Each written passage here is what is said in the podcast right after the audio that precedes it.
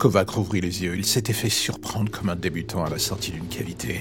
Intérieurement, il était foudrage, mais en regardant autour de lui, il comprit qu'il valait mieux mettre cela de côté pour l'instant.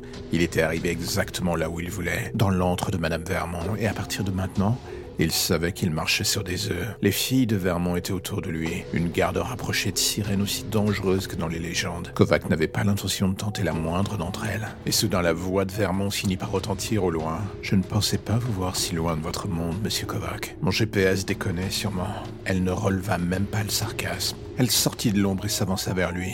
Kovac se dit en la voyant qu'elle devait au moins être centenaire, mais avait toujours l'air d'une femme d'à peine 40 ans.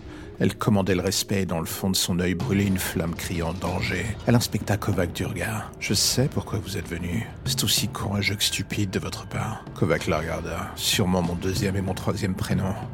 Elle le frappa violemment. Vous n'êtes plus chez vous ici. Ayez au moins la décence de me respecter. Vous ne voudriez pas que mes filles finissent par s'occuper de vous. Kovac se ressaisit. Moi non, mais elle pourrait m'aider avec notre problème commun. Madame Vermont eut un moment d'hésitation.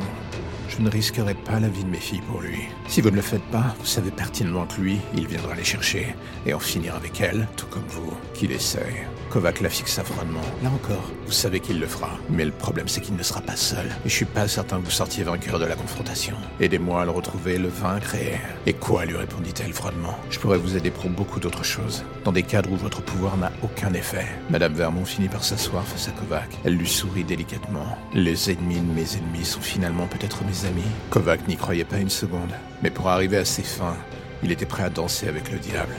Et dans le cas présent, ce dernier avait le visage de Madame Vermont et lui tendait la main, et il l'a pris.